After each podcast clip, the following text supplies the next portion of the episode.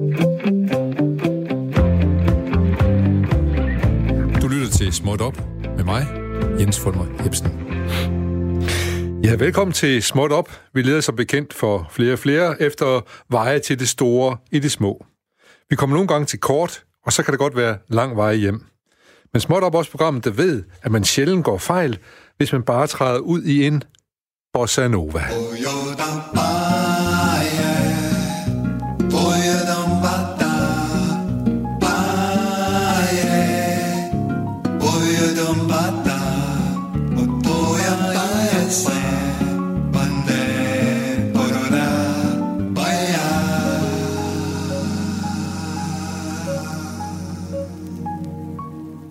Ja, så er vi her igen, og så ved vi, at klokken har passeret 12, og vi har gang i timen, der skal lede os hen til den fremtid, der starter klokken 13. Om lidt er fremtiden en note i historiebogen, så vi skal huske at bruge hver dag, hver time, hvert minut med omhu. I småt op bruger vi denne time til at blive klogere og have det lidt sjovere.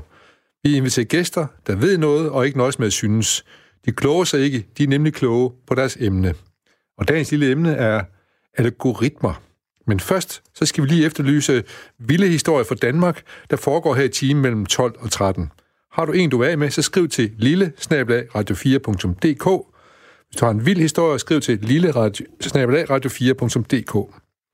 Mens vi venter på den samtale med Danmark, så digter vi noget selv. I dag har vi digtet en historie om øh, en 47-årig mand. Vi kan sige, at han bor i nærheden af Herning, måske i Guldforhovedet eller i Kølkær. Han arbejder inde i selve Herning og kører hver dag i bil derind. I den seneste uges tid har han haft en kollega med i bilen, som han samler op i Hammerum, lige ved togskæringen. Hun er 35 og lige flyttet til området for at arbejde. Den 47-årige mand taler med kvinden om alt muligt. FC Midtjyllands chancer, Hernings trafikale udfordringer og gode restauranter og grillen i Hammerum. Hun er kvik og charmerende, og de siger inde på arbejde, at hun er virkelig dygtig. Han ved, hvad hun hedder, og han er ikke i tvivl om, at han er ved at blive forelsket i hende. Han holder holdt op med at rulle vinduerne i bilen ned, holdt op med at bruge udsugningen, så duften af hende hænger så længe som muligt i bilens kabine. Han ved ikke, hvad hun dufter af, men det er godt, og det får ham til at tænke på, at der er en verden uden for Midtjylland. Han holder holdt op med at ryge, så han også, lugter, så han også lugter godt, eller i hvert fald ikke lugter dårligt. Normalt plejer han at række ud efter en smøg, når han kører forbi hallen i Kølkær. Der blev hans bryllupsfest holdt. Stort sted, stor bryllup, kort ægteskab. I dag hentede han hende igen. Hun havde en veninde, en anden kvinde med. Der var en, der arbejdede i en anden afdeling inde på arbejde. Og hun spurgte pænt, om hun også kunne få kørelejlighed. Det kunne hun selvfølgelig godt. Han spurgte, øh, han spurgte, hvor hun egentlig kom fra. Hun sagde, Hørsholm. Han havde altid troet, det var Tyrkiet eller en anden grund, måske Syrien. Men ja, dine forældre er kurder, ikke? spørger kvinden, der har fået liftet. Ja, min far, ja, men min mor er dansk, svarer kvinden. Nå, ja, det er, sådan er det jo, siger de til hinanden på bagsædet. Så griner de lidt, og han ser i bagspejlet, at de giver hinanden en kærlig klem. Eller er det bare venskabeligt? Eller er det måske ligefrem sensuelt, seksuelt? Han ved det ikke. Han skal lige tænke over det. Lige i det her minut, der tænker han, jeg ruller vinduet ned, jeg tænder en smøg, og så tænker han, måske er det sådan, det er. Og det gør vi også. Og lige nu er, det, er vi i timen, og det er blevet tid til at præsentere dagens gæster. Ali Katam, du er matematisk økonom og konsulent for Quamper, men du kalder dig faktisk noget andet. Ja, decision scientist. Decision scientist. Og Ali, hvad er, hvad er det? Det er ved at øh, hjælpe med at træffe beslutninger via algoritmer, faktisk. Og det ligger i navnet? Lidt op. Ja. Og så har vi også besøg af Daniel Malling Blåbjerg Sittekopf. Du er idehistoriker, og så er du ekstern lektor hos Center for Surveillance Studies. Så det foregår på engelsk hele her i dag. Hvad, når du står op om morgenen og går hen på dit job og laver noget, hvad er det så, du laver? Jamen, så øh, enten læser jeg en masse spændende ting, eller taler med en masse spændende mennesker, eller så prøver jeg at formidle noget viden, og også selv blive klogende, eller klog ved at øh, være sammen med en masse studerende. Ja, men det er jo ikke fodbold, I taler om, går ud fra. Det er det ikke, nej. Det er udsageligt og ofte overvågning. Ja, så, og det har også noget med algoritmer at gøre, som vi skal komme ind på. Det kan det have, ja. ja. ja. Men har I et helt forskningsfelt om, om overvågning? Ja, der er jo simpelthen et center for overvågningsstudier på øh, Aarhus Universitet og på Katrinebjerg. Ja, og hvor stort er det? Øh, jeg ved faktisk ikke, hvor mange der lige nu er tilknyttet. Det skifter lidt, men jeg vil skyde på, at der er en, øh, et sted mellem 5 og 10 fast tilknyttet. Okay, sådan. Du ved det ikke lige præcis, for du er ikke, jeres overvågning er ikke helt på plads endnu. det tror jeg, den er. det tror jeg, den er. Nå, men jeg skal i hvert fald sige, at øh, det er selvfølgelig tilladt at være øh, stille dumme spørgsmål. Nu kommer jeg til at stille et, der var meget dumt, men jeg skal nok sørge for at stille nogen, der er, er lidt mere begavet forhåbentlig. Men ellers så er reglen også her i programmet, at øh, man må gerne øh, blande sig i samtalen, øh, begge to, især hvis man kan være med til at kvalificere den. Så øh, I, I taler bare, når I eller rækker fingrene op, hvis I har et eller andet, I, øh, I gerne vil bidrage med. Det vil vi kun glade for. Men allerførst, så skal jeg høre dig, Ali. Hvad er en algoritme? Ja, algoritme er faktisk blevet til sådan et positivt buzzword, i hvert fald i mange sammenhænge. Ikke? Øh, men i bund og grund, øh, så er det opskrift med en række steps, øh, række skridt, man skal udføre øh, for at løse et problem, øh, udføre en opgave. Øh, så det er rimelig banalt. Men det er vel altid digitalt, eller hvad? Ikke nødvendigvis. Ikke nødvendigvis. Øh, altså, når en tømmer øh, laver en terrasse, øh, så bruger han faktisk en algoritme. Først gør han det, så gør han så, så derfor, der, nu er jeg ikke tømmer. Nu Men faktisk, faktisk, faktisk lidt det er sjovt, du nævner, fordi faktisk i disse minutter, der går der nogle tømmer hjemme hos mig ved at lave en terrasse. Ja. så den algoritme, de laver, er det så, de finder ud af, at den skal være så stor, det er opgaven, og hvordan? Ja, og så, så køber de altså, øh, det rette træ, ikke? og så ved de, så skal de først lægge, øh, øh, det ved jeg ikke, fundamentet, og så ja. bagefter, så ja. skal de skære det i rette ja, ja. form det er, det, det, det er jo nogle skridt, man tager, indtil opgaven er afsluttet. Og det er en algoritme? Ja. Så min næste spørgsmål er egentlig, hvor stor er en algoritme? Så kan du ikke lige svare på det jo, fordi det kan jo... ja, altså, jeg tror, det nemmeste måde at måle øh, altså en størrelse på, det er, at den kompleksitet, den løser. Ja. Øh, Øh, og, øh, er det ligefrem proportionalt? Jo mere komplekst det er, jo større er algoritmen? Ikke nødvendigvis. Ikke nødvendigvis. Ikke nødvendigvis. Øh, det er jo faktisk øh, de mest elegante algoritmer, de er jo de korte algoritmer. Sådan er det altid. Ja, øh, fordi de er simple, og så øh, har du komprimeret det hele i en lille kasse. Algoritmernes svar på et haiku-digt. ja, men, men for eksempel... Øh, nu kommer jeg til at sige, at jeg altid troede, det var digitalt, men det er jo noget, der tilhører den digitale verden mest, ikke? Øh, jo, altså det er jo klart, at øh, i det, at definition af algoritmer, det er at udføre, eller løse nogle logiske problemstillinger, ikke? Så er matematikken, den kom jo, det er jo et sprog faktisk, vi selv har opfundet til at forklare verden omkring os. Ja. Øh, og det sjove ved det, det er, at øh, computer power, den er kommet til at sætte strøm til matematikken. Og det, det gør jo, at, øh, øh, at, at algoritmer bliver mere digitale i den form. Okay. Øh, så det er jo matematikkens drivkraft, og det er også derfor, det hedder computer science. Science-delen, det er jo matematikdelen. Okay, så man kan sige, at det, det, som er sket nu, det er, at computeren har egentlig bare sat turbo på algoritmerne. Og Lige på præcis, de, øh, fordi de, det, det, det netop det, computer er super dygtig til. Det er jo egentlig at gøre noget, øh, lave mange beregninger ret hurtigt, og, og endda gentage det rigtig mange gange. Øh, og det er det, vi udnytter, det ja. computerkraften. Og så måske endda også øh, lave, ligesom lave fejlsøgning og sige, okay, øh, måske hvis nu laver lige den der om der, så, så kan man hurtigt lave regnstykket igen. Ja, ja, lige præcis. Men det er jo indlagt i designet af algoritmen. Jeg har faktisk, øh, bare lige for at afmystificere ja. ja. helt algoritmen, så har jeg taget en pose øh, øh, vingummibamser. Det er for godt. At sige. så. og, og sortering øh, af dem i forskellige farver. Ja, så det er Dan, faktisk en algoritme. Så Daniel og jeg, vi kan være med til at lave en algoritme her. Ja, i, i altså, øh, der, ja, så vidt jeg kan se, så er det tre, fire forskellige farver. Ja. Så putter vi dem i fire puljer, og så, er det, så har vi en algoritme, fordi vi starter med en, og så ser vi den grøn, den lægger vi over i den her pulje. Ja, altså og, det er opgaven, kan man sige, ja, der vender, ja, det er præcis, det er at sortere. Ja. Ikke? Og så det gør vi, gentager vi, indtil vi er færdige, indtil posen er tom. Ja. Og der, hop, der hopper vi så ud af algoritmen. Daniel, kan du bedst lide de grønne eller de røde, eller hvad? For nogen går du efter? Jeg kan rigtig godt lide de grønne. Det går lide de grønne, får du så.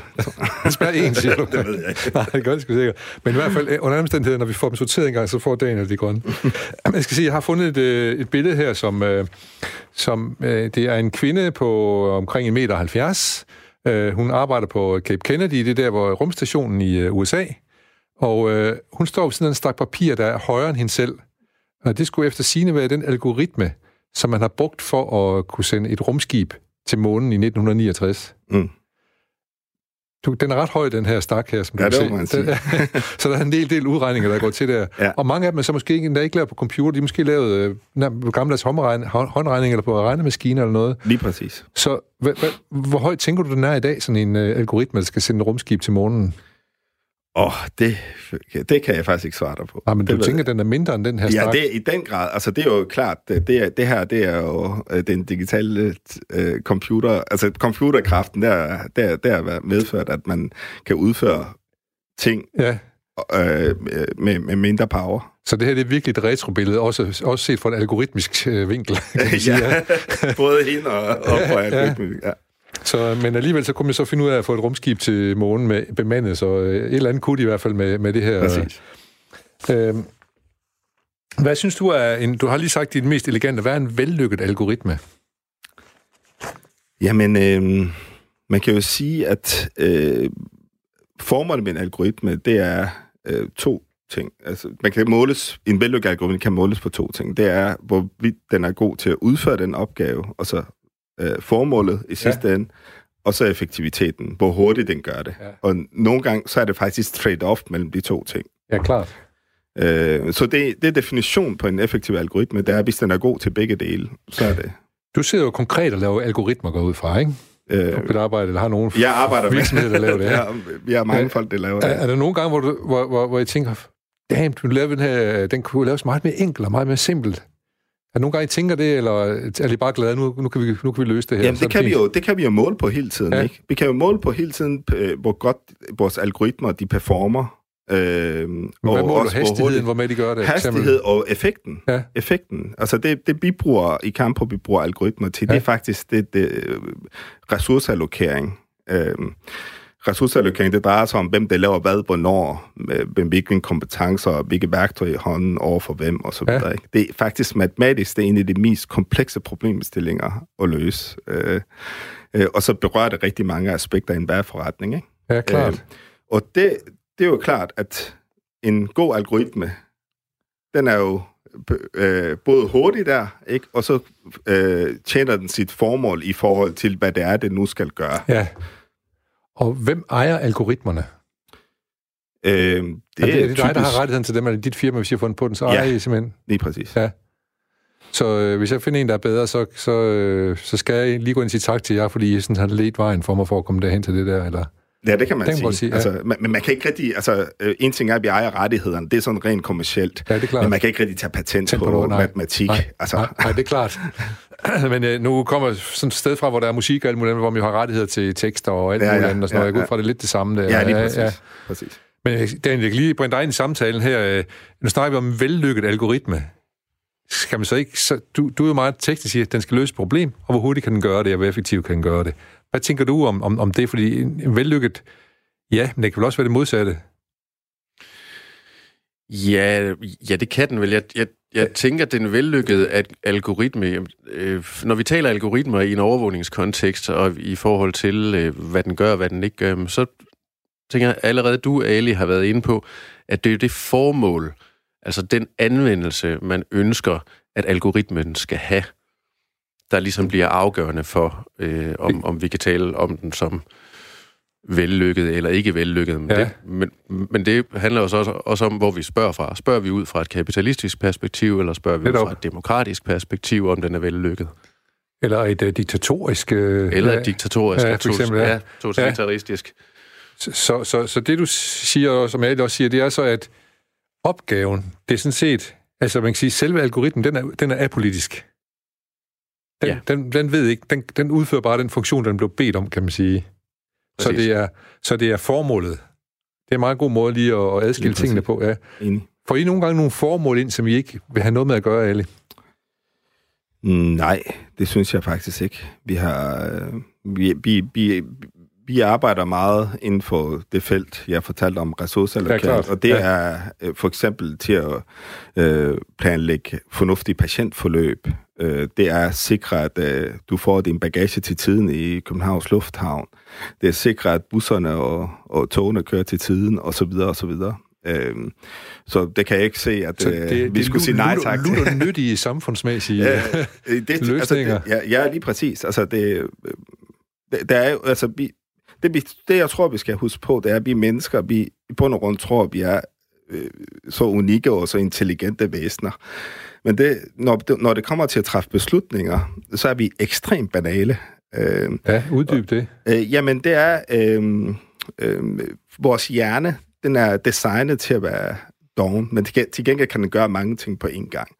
Øh, det, det er der hele det her adfærdsdesign og nudging og så videre kom frem. Det er, det er, at vi kan skubbe folk i en eller anden retning. Det skal trigge hjernen til at gøre en bestemt Lige ting. præcis. Ja. Lige præcis.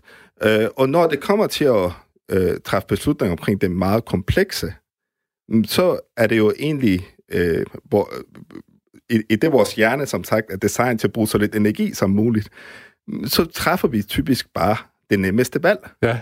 Det er et godt eksempel, det er, hvis man skal ud og øh, købe øh, marmelade til sin pandekager, og udvalget er stort, så er det faktisk for hjernen nemmere ikke at træffe et valg, end træffe et valg. Øh, ja. Og, og, og, og, det står vi jo mange gange i... Så du i, har en algoritme, der kan hjælpe os til, hvilket marmelade vi skal købe? ikke lige det, det var for at perspektivere. Ja, det er det. Jeg skulle bare lige... Øh, Hele det her beslutnings... Ja, ja. Og, og det, det er der algoritmer... I hvert fald det er sådan, vi tænker algoritmer. Ja. Det er, at det, det er noget, der skal understøtte en, en, bes- nogle beslutninger, som vi mennesker faktisk ikke er designet til at træffe. Ja, Er, du- er du enig i det? Kan du, øh, kan, kan du sige, det, det, det, det er ren godhed, det her? Det kommer igen an på, hvad det er for et formål, man, man, øh, man, man ønsker at Ja. bruge den Altså, her det, det, algoritme det, jo- til. det er jo forholdsvis uh, uskyldigt, når vi snakker om, hvilken marmelade man skal vælge. Så Ja, lige præcis. Altså, hvis, hvis jeg skal anlægge et, et, et overvågningsteoretisk perspektiv ja. på det, jamen så kan vi jo helt basalt set forstå overvågning som en form for vidensproduktion. Og øh, så bliver spørgsmålet jo i forhold til menneskeheden som sådan, den viden, som vi producerer, hvordan anvender vi den? ja, Øh, så hvis vi øh, producerer en viden, der fortæller os noget om atomfysik, som vi også snakkede om her inde i programmet, Ali, øh, jamen så bliver spørgsmålet jo, om man ønsker at anvende den viden til at øh, skabe energi til en hel masse mennesker, eller til at lave bomber. ja, Så i spørgsmålet omkring algoritme som en metode og som en teknologi, og som en, hvad skal man sige, en videnskab til at nudge eller hjælpe nogen til at træffe beslutninger, altså påvirke folks adfærd, så bliver spørgsmålet jo, hvilken retning ønsker man at påvirke den her adfærd i? ja. Ja, må jeg lige bryde Ja, ind? endelig. Altså, jeg, jeg, altså, jeg, jeg er fuldstændig enig. Øhm, jeg, jeg tror, der, der hvor bevægelsen er kommet, det, det, det, det her, det angsten for algoritmer, det er jo kommet i kraft af data. Altså, fordi vi har brugt algoritmer i mange år. Ja, jeg begynder at forstå det jo. Ja, det var dejligt. Det var formålet ja, med det her. Ja, netop. Øh, altså, det har vi jo gjort i mange, mange år. Ja. Ikke? Øhm, og, og nu, øh, i, i det algoritmer bliver datadrevet, det vil sige, at du putter data ind i algoritmerne som input, og Ja. så kommer der noget ud. Ja. Så, så, så, så selve brændstoffet for de algoritmer, mange af de her typer algoritmer, det er jo, det er jo data. Ja, Og det kan man jo så bruge. Det er jo viden. ja, Data er jo viden. ja, Det kan man så bruge til at øh, helbrede folk, eller slå folk ihjel. ja, altså, netop. det er jo et spørgsmål om, ja. Så, karikere se det. så på den måde kan man sige, at de afspejler egentlig det menneskelige, menneskelige øh, også øh, på en eller anden måde.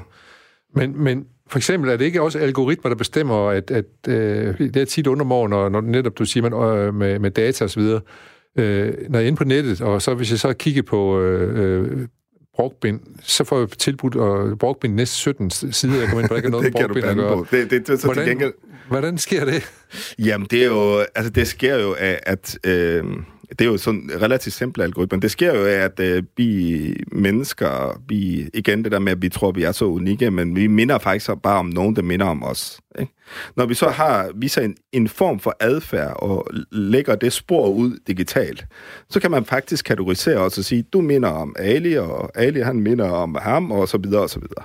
Ja, Øh, og der, på den måde, så kan man så øh, sige, at den, den gruppe af mennesker, de kan godt lide de grønne vingummibamser. ja, ja. Ikke? Øh, og de, de andre, dem skal vi præsentere for de røde. Så, men, men, men Dan, han vil jo ikke blive, han vil ikke, når vi står og snakker om din studie, vil du jo ikke blive øh, overlæsset med besked om, skal- øh, om, hvor du kan købe billige grønne vingummibamser kun. Det er kun, hvis du er inde på nettet selvfølgelig, og så det er aktiverende algoritme, kan man sige.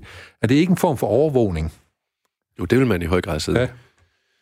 Og, og her øh, kan man sige, der bliver det jo en overvågning af brugeradfærd på internettet, som der sidder, hvad skal vi kalde dem, internetbaserede analysevirksomheder og høster eller overvåger. Ikke?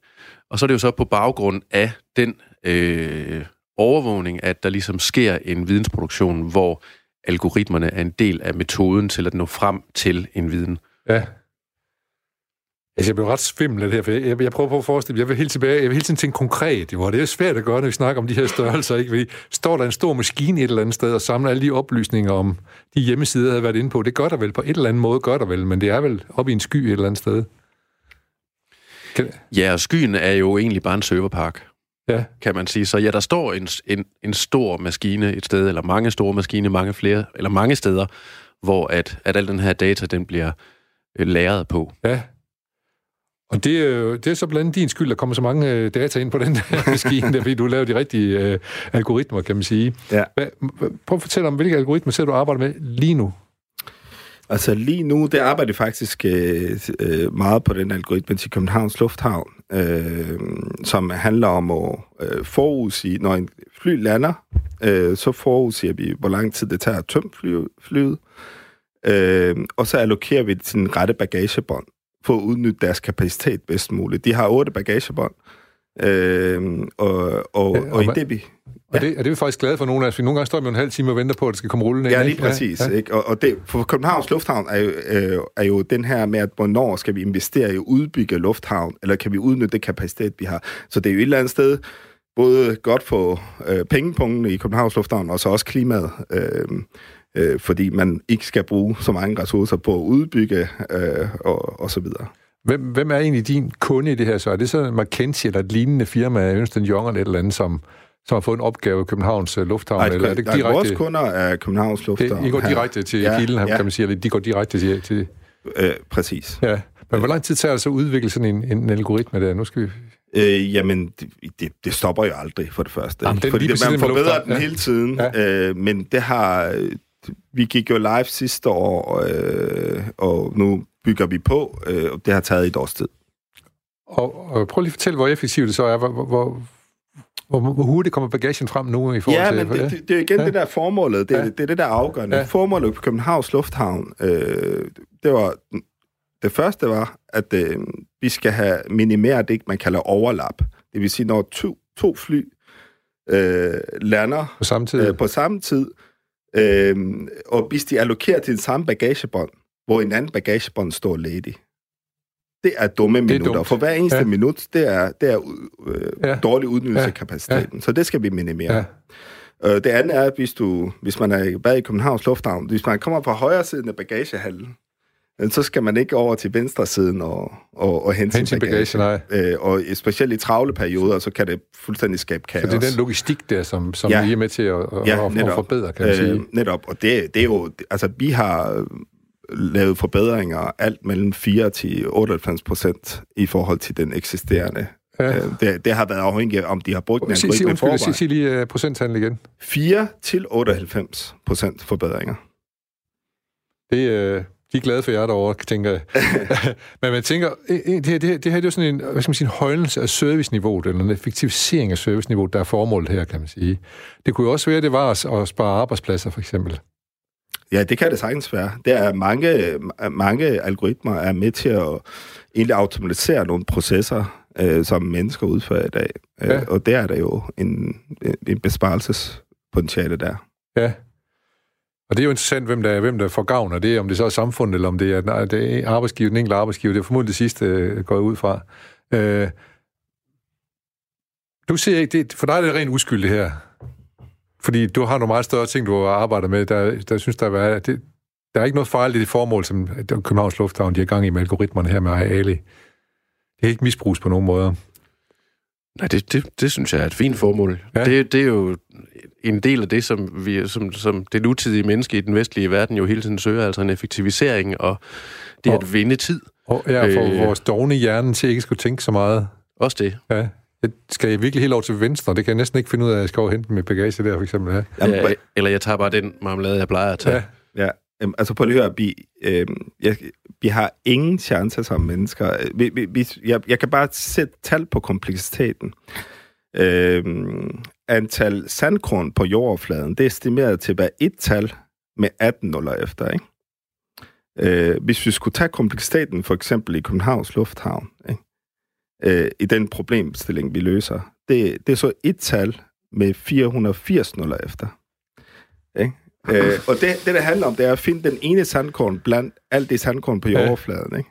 Og, og, og kan mennesker gøre det? Ja, hvis de kan det, øh, så er det i hvert fald øh, rim, så, ja. rimelig heldigt, ja, ja. vil jeg sige. Så er det sådan, at man skal bede fanger om inde i fængslet, sidde og lave klemmer og sådan noget, om de kan lede efter det sengkorn der i stedet ja. for. Ja. Men, men der har du så heldigvis din computer til hjælp, kan man sige. Så det er et spørgsmål om at stille computeren det rette spørgsmål. Ja, det er hele tiden det, der, det, det, det, det, det, det primære drift. Ja. Øhm, men jeg er nødt til også, jeg, jeg vil så gerne tale om, fordi jeg, jeg, man skal være lidt paranoid, når man snakker om de her ting. Så og, og, og, du ved noget om overvågning. Er der, er der en, er der en øh, positiv overvågning, og er der en negativ overvågning? Kan vi snakke om, er der, findes der positiv overvågning, som algoritmer har, har, har hjulpet os med frem til, at vi kan foretage? Hmm, jamen altså, man kan sige, lige nu er man jo i gang med at indføre algoritmer øh, i forhold til øh, den danske stat. Og man kalder det i det her tilfælde, som jeg vil tage op, øh, beslutningsstøtte til øh, sociale rådgivere, for eksempel, i forhold til, at øh, algoritmen skal være et hjælpemiddel til, at en social rådgiver i et familiecenter kan få øje på, om der er nogle børn, som er i risikogruppe for at være i mistrivsel eller øh, opleve omsorgssvigt. Og der kan man jo sige, at her kan algoritmen jo øh, være enormt positiv, sådan ud fra et, et menneskeligt perspektiv, og samtidig kan, man, kan jeg i hvert fald godt blive lidt bekymret i forhold til, jamen, kan vi alene via matematikken afgøre, om et, et barn er omsorgsvigtet eller ej, eller skal der et menneskeligt skøn indover også? Ja. Og det er jo også der, debatten den ligesom placerer sig lige nu, i forhold til det menneskelige skøn og det matematiske svar, øh, lige, lige præcis ind i det her emne, ikke? Ja, og hvem, hvem, hvem, har, hvem har interesse i at mene det ene, og hvem har interesse i at mene det andet? Fordi det tænker jeg også kommer ind i det. Jeg tænker, der er mange interesser. Ja. Øh, staten har interesse i øh, dels øh, måske det sådan helt humane perspektiv, men jo også, altså staten har jo også interesse i, at, øh, at den har en god og sund befolkning, øh, som er arbejdsduelig og arbejdsparat, øh, og som er robust, og hvad vi ellers har af ord på det. Øh, og så, tænker jeg, at der er, øh, der er mange fra sådan forskellige humanistiske øh, videnskabeligheder, der ligesom Som- vil stille spørgsmålstegn Ja, ved det her. Ikke? Altså, fordi- kan, kan matematikken indfange den menneskelige følelses nuancer? Ja, fordi jeg tænker jo tit, der, der, der er jo sådan noget, når man, øh, og alle de har måske også en idé om, men, men for eksempel, når man taler jo tit om kvalitet, for eksempel inden for kunst eller et eller andet andet. Der er selvfølgelig også kvalitet inden for social rådgivning, kan man sige. Mm. Øh, øh, så jeg, jeg, kan, jeg kan forestille mig, at politikere, de vil jo rigtig gerne veje, kunne veje og måle ting, og putte dem ind i nogle skemaer og bruge dem som argumenter. Så for dem vil det være rart at kunne sige, jamen, Ali har opfundet, ikke lige Ali har nok ikke lige fundet den, lige præcis den her, men nogen som ham har opfundet en algoritme, der tjener det formål, at jeg faktisk kan sige, det her barn har brug for omsorg. Øh, og det kan jeg dokumentere igennem øh, den, den her, øh, gennem den her, via den her algoritme. Og så siger du, men der har jo ikke været et menneske inde og kigge på det, men politikeren kan sige, jeg har ryggen fri, fordi jeg har selv fået det at vide den her, derfor har jeg ageret sådan, som jeg gør. Jeg, jeg, jeg, jeg har ageret rationelt ud fra de informationer, jeg har fået. Det er jo der, vi har et centralt balancepunkt, og det er der, fremtiden et eller andet sted vil vise os, hvor vi er på vej henad. Lige nu siger diskursen og politikerne også selv, så vidt jeg har hørt, at matematikken eller algoritmen kan ikke stå alene i den her beslutning. Øhm, og at der skal et menneskeligt skøn til. Ja. Men vi kan jo ikke spå så meget om fremtiden, Nej. og om det her det vil komme til at rykke sig. Fordi alt andet lige, som Ali også var inde på før, jamen så er algoritmen i, i mange henseender en, en effektivisering af en proces. Øh, og hvis man ud fra sådan klassisk økonomisk statstænkning skal tænke på, øh, at et menneske øh, er en arbejdskraft, som koster penge, jamen så kan en stat i en eventuelt et ærende om at, Ja. at effektivisere jo øh, sige, at jamen, der er nogen her, der kan, der kan undværes. Ja. Ja. Nogle menneskelige medarbejdere. Men også, jeg tænker, ja, men, men ikke bare det, men også, øh, hvis nu er noget går galt, hvis man tvangsfjerner et barn, eller ikke tvangsfjerner et barn, så vil en politiker kunne sige, måske endda også en socialrådgiver kunne sige, jamen, jeg fik det selv at vide via det her nye system, vi har fået op at stå, så du skal ikke skyde på mig. Præcis. Ja, Præcis. Det kan også være en måde at, som du siger, at, ansvarsfralægge. at legitimere, Legitimere, et, et ja, valg, bedre ord, i ja. hvert fald. Ikke?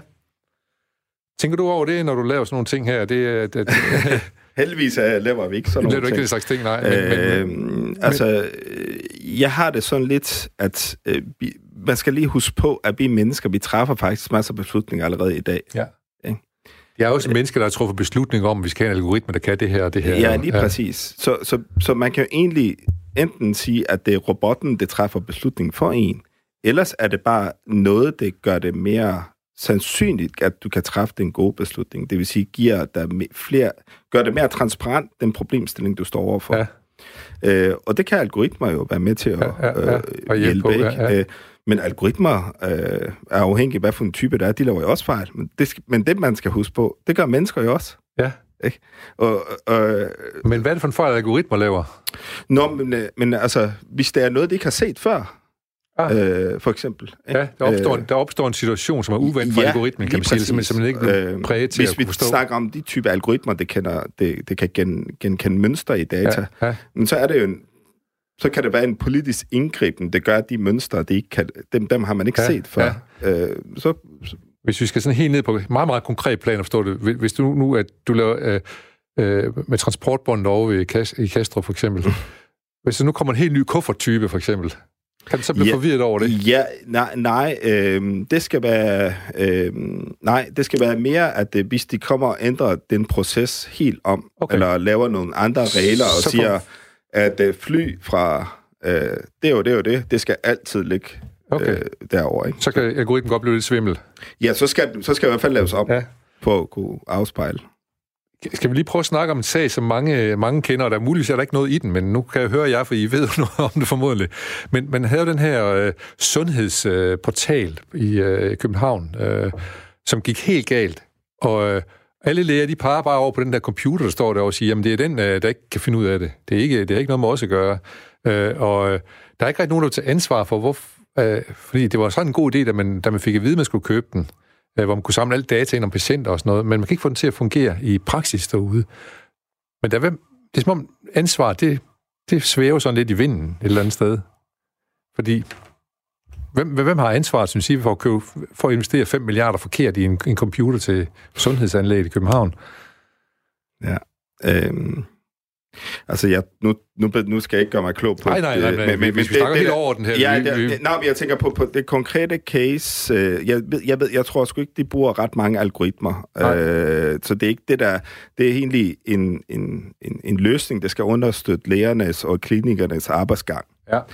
Øh, og det, det tankegang har været, det er, at vi, vi, sam, vi hælder dataen et sted, øh, så kan vi strømline og, og gøre det simplere at samarbejde. Ja. Øhm, og det har så vist sig åbenbart været sværere end som, som Den, den, der, der kan være de, en, nogle af de få algoritmer, så selv er det, de har set noget, de ikke kunne genkende. Ja, det, jeg ved Fordi hvad det er jo det- inde det i maven på Det er jo et amerikansk system, tror jeg, det er, man har, man har indført i København, sådan uh, mere eller mindre uden videre, så uh, håbe på, at man kunne lave det en til en-agtigt. Ja. Så, uh, uh, men, men altså, altså allerede nu, da, jeg vil sige, jeg blev, jeg blev så meget klogere, der er forskel på algoritmer og data. For mig der har det bare været en stor suppegryde. Hvorfor er det, vi, hvorfor er det, vi uh, tænker, det er en stor suppegryde? Fordi de hænger sammen normalt, eller hvad? Det er jo fordi, det er den vej, det går. Altså, øh, hvis øh, de, de, de algoritmer, der har størst impact, størst power, det er jo dem, hvor man kan hælde øh, vores erfaringer ind ja. i det. Altså, øh, og erfaringer, det er jo data. Ja. Og når man hælder det ind i dem, øh, så kan de jo, øh, så, så begynder de jo at hænge sammen, ikke? Ja. Øh, men, men som sagt, før i tiden, så havde vi jo, altså, lægge to tal sammen, det er også en algoritme. Ja, ikke? ja, men- vi har ja, ja, brugt men- masser af ja. algoritmer, ikke? Jeg er glad for, at der findes en akustisk element i algoritmer Ja, også. lige, ja, lige præcis. Så jeg skal lige uh, se, vi har noget kørende heroppe. Uh, det er nemlig en lille Breaking Smut jingle, vi er kommet til. I 1973, der var der en amerikansk kvinde, der havde fået en forlovelsesring af sin mand. Den tabte hun i Portland i Oregon, og øh, hun ledte efter den, men fandt den aldrig. Men nu her 47 efter, så har hun fået den tilsendt med posten. Den blev fundet.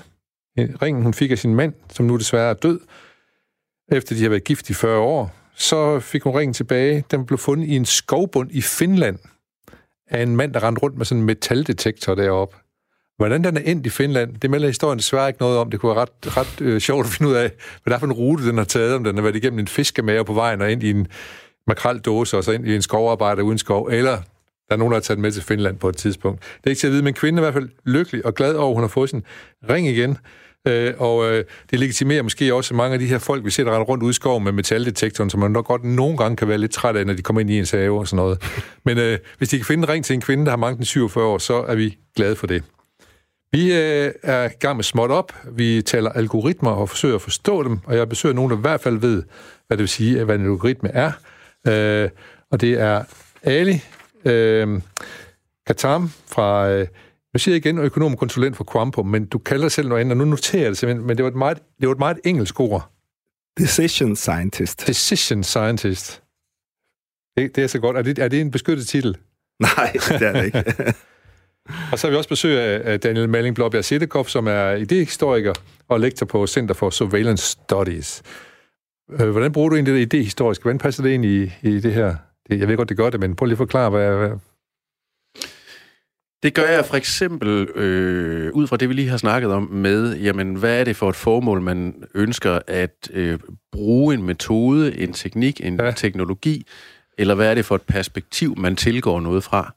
Øh, øh, der der kan, går jeg som idehistoriker for eksempel ind og siger, jamen, hvad er det for en tænkemåde? Hvad er det for nogle idéer? Hvad er det for en rationalitet, der kan siges at være formende eller dirigerende for de valg, vi træffer, og den tilgang, vi tager til forskellige ting. Og, og hvilke formål man vælger at formodentlig også, eller hvad, kigger ind på det? Ja, lige præcis. Hvad ligger bag formålet, man beder algoritmer om at regne øh, ja. løsninger på? Ja, ja. præcis. Øhm, jeg skal se, jeg har øh, talt med... Øh, med øh, øh Ulrik Hårup, som øh, har noget, der hedder Creative Journalism på øh, øh Journalisthøjskolen, som ligger op på Aarhus Universitet. Ikke Journalisthøjskolen, det er forkert. På, øh, ligger op på Aarhus Universitet. Det er en selvstændig øh, institution, men de har siddet deroppe. Øh, og de har blandt andet været i USA, og de arbejder meget med, at hvordan øh, journalistik kan blive bedre og mere øh, konstruktiv, og har blandt andet talt med nogle øh, forskere i øh, Silicon Valley. Vi skal lige prøve at høre, hvad han sagde i et program, han medvirkede i her for et par dage siden på, øh, her på, på Radio 4. Men det er jo, det er jo kæmpe, kæmpe, kæmpe store virksomheder, ja. som man slet ikke fatter, hvor store er, og ja. hvor stor indflydelse de har. Ja. Og når man snakker med dem, hvad vi jo gjorde på topchefniveau, øh, vi havde øh, morgenmad med øh, Snapchats grundlægger og CEO Evan Spiegel, øh, vi mødte vice presidents for, øh, for Google, vi mødte øh, folk, som var i øh, topchefer i, i, i Facebook, uden det var Mark Zuckerberg selv, så erkender de jo efterhånden også, at selv, selv de er blevet lidt rystet over den magt, de har fået, hvor store de er blevet, ja. og det ansvar, de har, og de ja. famler på, hvordan skal de leve op til det ansvar. Øh, og, og nogle af dem vil sådan set gerne, for de kan godt se, at hvis de ikke gør det, øh, så mister vi tilliden til dem, ja. og så, ja. så forsvinder de meget hurtigt. Er dit indtryk, at de, at de føler, at de har et ansvar, enten at tjene penge til aktionærerne? Nu skal man passe på at, at komme til at virke meget naiv, men ja, det tror jeg faktisk, ja. at det efterhånden, i, i lang tid, så tror jeg ikke, de forstod det. Nej. Jeg tror godt, jeg tror, de forstår det, øh, og de vil gerne opprioritere kvalitetsjournalistik, for eksempel. Jeg skulle til at sige, fordi, hvad, hvad, hvad stiller du op mod, hvad men, stiller jo, dit lille institut op mod alt det Jo, der? men det, der er interessant, er jo, at når, når man så siger, okay, vores opgave er ikke bare at nedprioritere fake news og hate speech, siger man på Facebook og Google. Det kan vi godt se. Vi bliver også nødt til at opprioritere og give folk mulighed for at finde kvalitetsjournalistik, fordi hvis vi ikke gør det, så forsvinder den til sidst. Ja. Og det er også dårligt for vores forretning, og det er dårligt for demokratiet.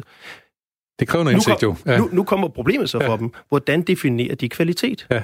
Hvis de siger, at al journalistik for, for New York Times, det er kvalitet, så cirka 40 procent af amerikanerne siger, at alle dem, der stemmer Trump, de siger, at I er ikke rigtig kloge. Ja. Så det, de er voldsomt på den. Derfor synes det, det er meget interessant, at vi er ved at udvikle en algoritme for det, vi kalder konstruktiv journalistik. Ja. Altså, hvad er fortidsrettet, hvad er bagudrettet, hvad har mange kilder, hvad er nuanceret. Altså, så vi kan lave sådan en codebook og senere en algoritme. Og det snakker vi meget med dem om, og det er derfor, de er interesserede. Kan vi lave det, og det håber vi, vi kan, så vil de være interesserede i at få det ind i deres search, øh, når det er Google, og ind i deres newsfeed, hvis det er Facebook. Det er da interessant. Og det er rigtigt. Ja, kan man det, Ali, tænker du? Kan man lave en algoritme, der finder ud af, øh, hvad der er... Jeg skylder også lige, at Ulrik Hårup siger, at det hedder Constructive Institute, det sted, han har op på øh, Aarhus Universitet. De er så i gang med at udvikle en algoritme, eller i hvert fald vise nogen som dig om at udvikle en algoritme, der kan forbedre journalistikken.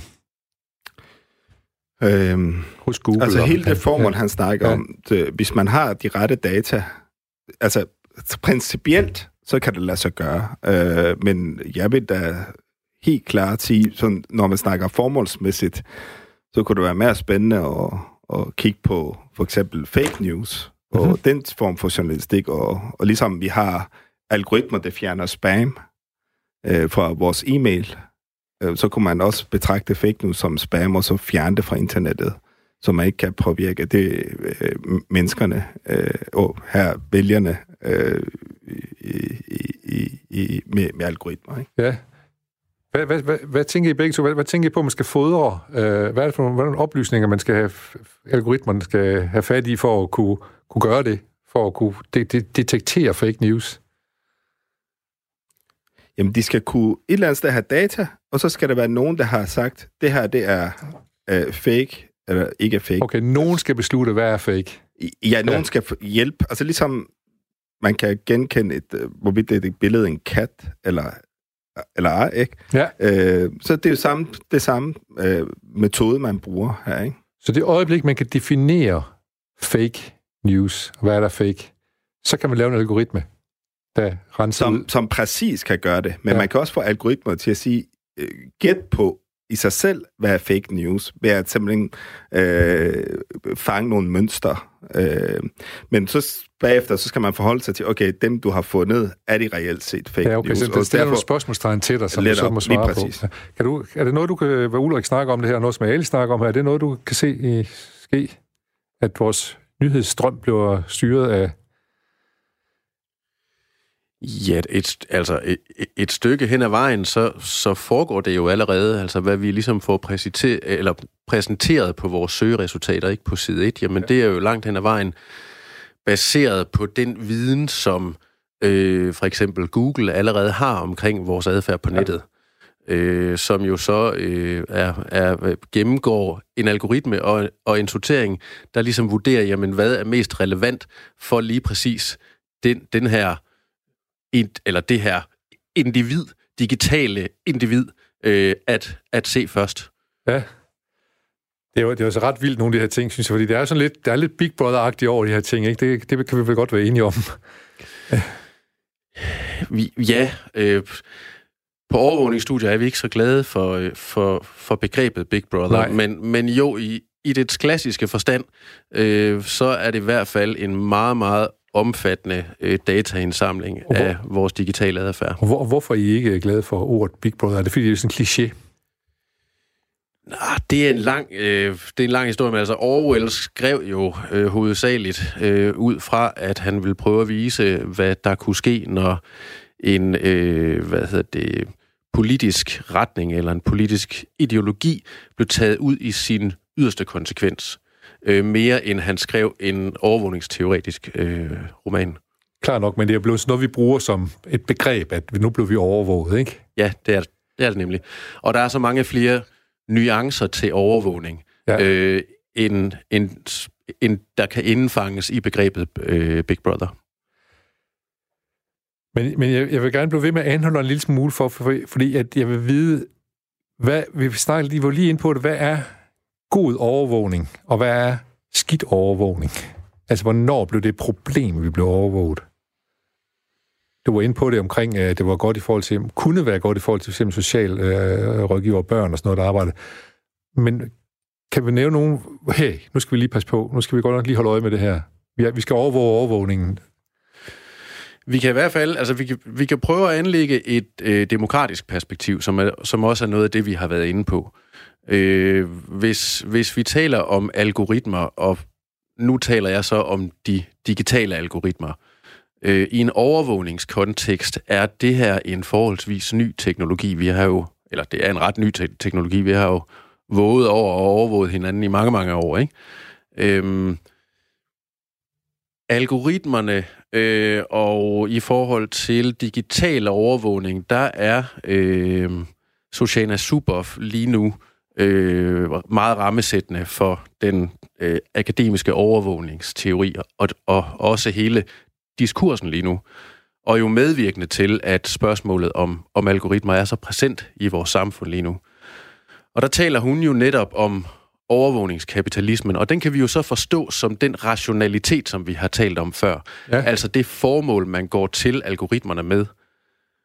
Og hvis vi så skal adskille, som du efterspurgte før, data og algoritmer fra hinanden, jamen så kan man i Suboffs begreb om overvågningskapitalisme, tage det ind i en kapitalistisk terminologi et eller andet sted og sige, jamen altså, algoritmen er means of production, altså det er en fremstillingsmetode for overvågningskapitalismen, og det råstof, som man fremstiller noget af, det er det kommer fra os. Det kommer fra os almindelige mennesker. Så effekten på, øh, hvad hedder det, eller effekten af algoritmer for ganske almindelige mennesker, er, at vi bliver brugt til, at man så at sige, høster vores adfærd som råstof for algoritmer. For, for, for, for hvad skal man sige, for en, øh, for en øh, optimering af kapitalen, kan man sige. Præcis. Profitmaksimering her, det vidste i gamle. Ja, så, så øh, det, bliver, det bliver forkert ofte at sige, at jamen, når vi bruger en eller anden internetbaseret tjeneste, hvor vi ikke betaler noget for dem, så er det fordi, det er os, der er produktet. Det er ikke sådan, der. Det er faktisk os, der er, der er råstoffet, eller rettere sagt vores adfærd, hvordan vi bruger det. Ja. Og det, der så er produktet, jamen det er så de her forudsigelses, altså adfærdsforudsigende algoritmer, der så bliver solgt til enhver aktør, der kan have et eller andet ærende, øh, en eller anden, øh, øh, et ønske om at kommunikere til os på en bestemt måde, der ligesom ja. påvirker vores adfærd ja. i den ene eller den anden retning. Og hvem holder øje med det? Hvem, øh, hvem, øh, hvad gør man for at undgå at komme i den fælde, han har sagt? Eller jeg skal bare sige, det, det er fint nok. Jamen, øh, Google har jo været en af pionererne i forhold til, til, til hele det her fænomen, og, og, og det er jo først egentlig for nyligt, at det sådan er kommet i offentlighedens søgelys, hvor omfattende det egentlig ja. er. Det er også det der Cambridge Analytica og den slags ting, der er blandt ind i det. Lige præcis. Så det er ikke bare øh, kapitalistisk, men også øh, hvad hedder det, politisk, ikke? Præcis, så har vi så, øh, altså, så har vi ikke en overvågningskapitalistisk rationalitet, men så har vi en magtpolitisk ja. politisk rationalitet, hvor at al- algoritmernes, hvad skal man sige, forudsigelseskraft et eller andet sted, kan bruges til at opnå og fastholde magt. Ja, og så sker der manipulation med, med borgeren, kan man sige. Lige præcis. Ja. Igennem, øh, altså ved at gøre måske allerede eksisterende strategier for hvordan man påvirker menneskers adfærd langt mere effektivt, end de nogensinde har været ja. før. Alright. Det er jo ret spændende her. Nu vi er slet ikke nået at komme ind på alt, hvad der sker i Kina og alt muligt andet med de her ting, så øh, det må vi lige øh, det må vi vende tilbage til, for det er jo kæmpe, det er jo et kæmpe område, vi lige pludselig fik åbnet op for her. Jeg skal, jeg skal sige tusind tak til øh, Daniel Malling Blåbjerg Sederkop fra Idehistoriker og Ekstern Lektor Center for Surveillance Studies, og Ali Katam, uh, Decision Scientist, Scientist fra Campo som er et firma, som ligger her i Aarhus. Er det ikke rigtigt? Jo. Ja. Er det, er det, er det, er det, er det, er det sådan raketvirksomheder, sådan nogen, øh, der laver sådan noget som det, du laver? Er det... Ja, vi klarer ikke. Jeg tænker med på, at det er ikke sådan, der sidder to nørder et eller andet sted i en kælder. Det er... Øh, en gang til. Det er ikke sådan, det, det er to nørder, der sidder i en kælder og, og finder med et eller andet mere. nej, nej, nej. nej. Vi, er, vi er 16-17 stykker i både Aarhus og København, ja. øh, som samarbejder med det her. Nå, tusind tak, fordi I kom. Det er jo helt vildt spændende, og jeg håber, vi kan samle samtalen op igen lidt senere og se på de, øh, på, på de store udenrigspolitiske perspektiver, der som også er, er i det her, og som måske også kommer til, til Danmark en gang. Man kan godt frygte nogle af, af de der kinesiske tendenser, som du fortalte lidt om, hvordan man overvågede børn i skoleklasser og sådan noget. Det måske også øh, kan finde på at komme til Danmark, hvis der er nogen, der finder det uh, opportun på et tidspunkt. Det må vi vende frygtelig meget tilbage til, men tusind tak, øh, fordi I kom. Uh, småt op er tilbage igen i morgen, hvor det er onsdag, der handler det om noget helt andet. Der handler det om bronze. Øh, og programmet, vi lige har hørt her, det kan faktisk høres på øh, podcast. Jeg tror allerede, det kan fra i morgen i hvert fald. Men øh, nu, øh, nu er vi nået til, vi er nået til vejs ende, så vi kan lige nå dagens digt. Hvad med papegøjen? Ingen ville drømme om at bruge den fine opgang, man tog køkkentrappen. Alle gjorde det, undtagen ved de lejligheder, altså begravelser og sådan, hvor man alligevel holdt sig på afstand. I særlige huse kunne der være tre lejligheder, den ene over den anden, og man sparede om øverst oppe på trappen, fordi det var den mindst fine lejlighed. Her boede den gamle dame med papegøjen, og her var en ganske særlig lugt, halvt rovdyr, halvt fis, med lidt altea bolcher i. Om sommeren kom papegøjen ud på altanen og fløjtede den gang jeg drog afsted i solskinnet, men aldrig om vinteren – om vinteren boede den i kakkelovnsvarmen inde hos den gamle dame, og man hørte den ikke. Kun lugten snurrede sig ud af nøglehullet under døren og sank igennem køkkentrappens skagt som torden. Hun døde, og vi sagde, at nu brugte de den fine trappe, for ellers fik de aldrig kisten ned. Men hvad med papegøjen? Hvem fik den? Var den også død? Og hvad med buret? Ingen svarer på den slags spørgsmål. De havde travlt med kister og med ligebiler, så var det forbi, men lugten hænger stadigvæk i næsen. Halvt af rovdyr, halvt af fis med lidt altier i. Og når solen skinner, fløjter